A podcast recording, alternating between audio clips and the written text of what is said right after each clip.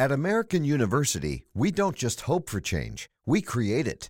We don't just dream of a better world, we make it a reality. With a graduate degree from AU, you'll access expert faculty and connections throughout DC to develop skills and experience to turn your passion into purpose. And that purpose can make all the difference in your career. Discover the difference a degree makes at american.edu/grad school.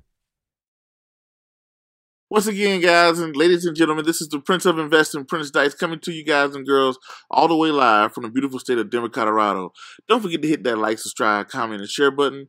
And also hit the description box to check out and follow us on all our other platforms. And if you got questions and comments, give it a thumbs up if you like the video. Give it a thumbs down if you don't. And drop some comments below. But as always, I don't have a lot of time. And I definitely know you guys and girls don't have a lot of time. So we're going to go ahead and jump straight into it.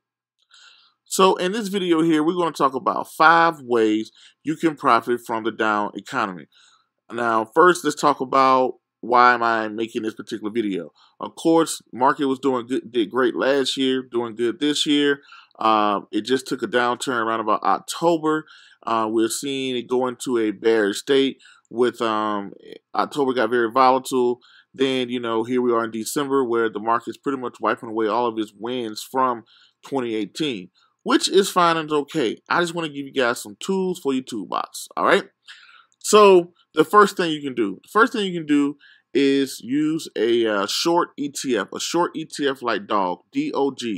That is a short Dow Jones ETF. That means every time the Dow Jones goes uh, down, uh, every time Dow Jones goes down, this particular thing go up. So for prime example, the Dow Jones dropped 600 points today, but as you can see here, the actual dog DOG went up, went up 2.2 2.22%.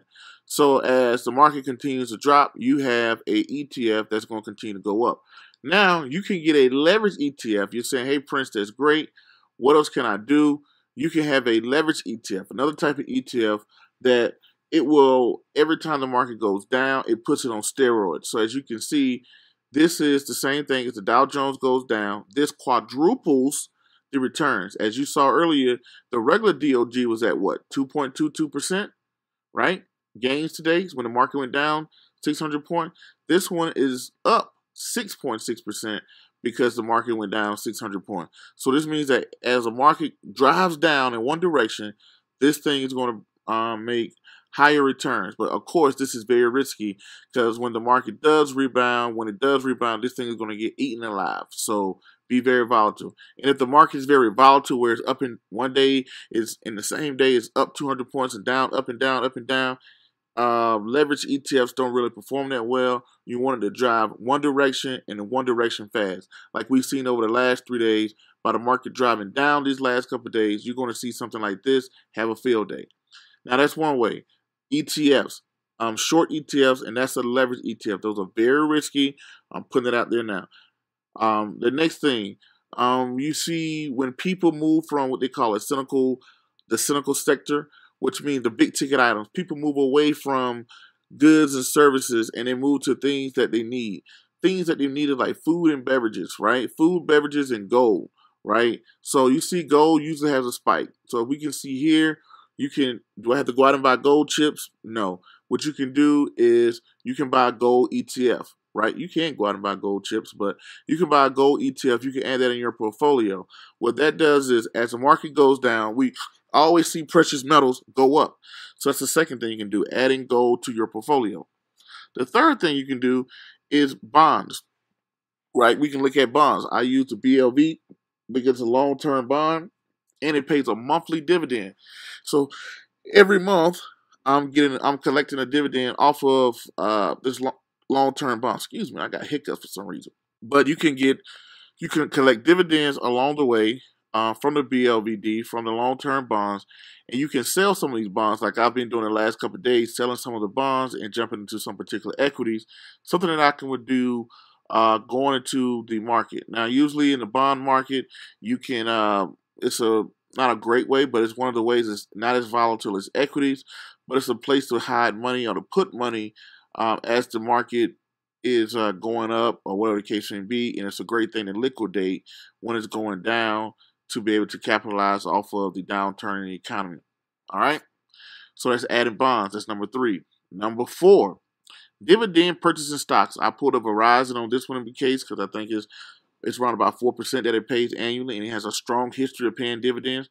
The thing about dividend paying stocks, when you purchase a stock like Amazon, it only has one direction to go. The only way I can make money is when this stock goes up, right? Now, when this stock goes up, um, I make money. But let's say if I had a, a dividend paying stock like Verizon, these last couple days it's been crappy, but guess what? It is still paying dividends every quarter. So when those quarter dividends come in, instead of them coming to my account, I can have them purchasing me more shares of a particular company. So now my dividends, say the, the stock drops down to 40 bucks. While it's trickling its way down, I'm collecting dividends that are buying me shares at a lower price without me doing anything. So when it does rebound, if you haven't seen anything wrong with the fundamentals of the company, it's still a great company. It's just going through a bad time, just like we do in life, relationships, and everything else.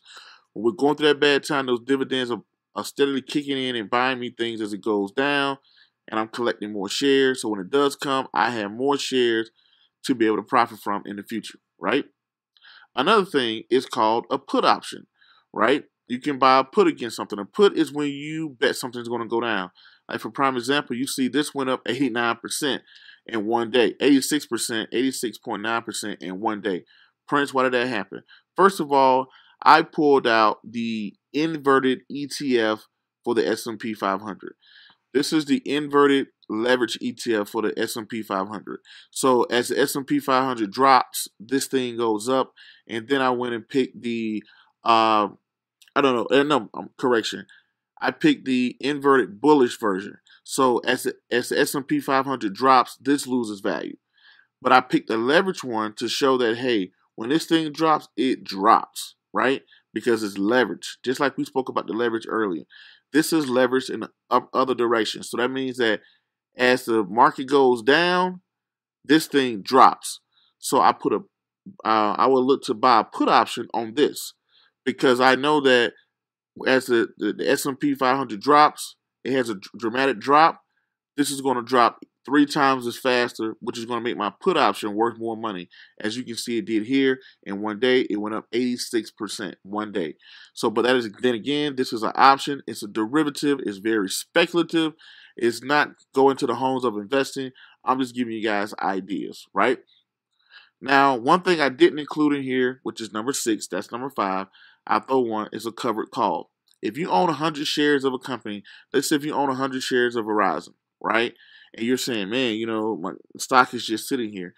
Well, I'm going to probably make a more detailed video. You can sell covered calls, which means you'll be the person that is selling the option. For prime example, Verizon's at $57. You're telling someone you can sell the option that, hey, if Verizon, we're going to type it in here,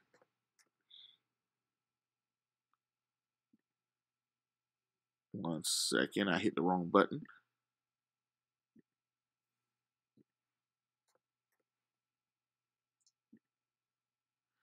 For prime example, we have Verizon, right? You can sell a cover call. For prime example, you can choose a date. Let's say by December 28th, you can tell someone, hey, I'm willing to sell my covered calls for 38 cent per contract, right? and it's a hundred, so that's like three some bucks if I'm not mistaken. There, so I can sell these if the price doesn't cross over sixty dollars. So let's say uh, December 28th rolls around and Verizon is only fifty-seven dollars. Guess what? You get to collect the money. You get to collect the premium, right? So I that's something I get in more in detail. But cover calls, that's another thing that you can do in a down economy when your stocks are down to what you call it to be able to buy. So let's go over what we did we said uh, ETFs, short ETFs, or uh, leverage ETFs going against or why Dow goes down. Gold, um, another one. We spoke about bonds, dividend paying stocks, and put options, and the bonus was covered calls. I hope that kind of helped you out. Um, I hope that give you guys some ideas. Until the next video, podcast, cartoon, or whatever else you see me doing crazy around the globe. Peace, be safe. I'm out, and thank you.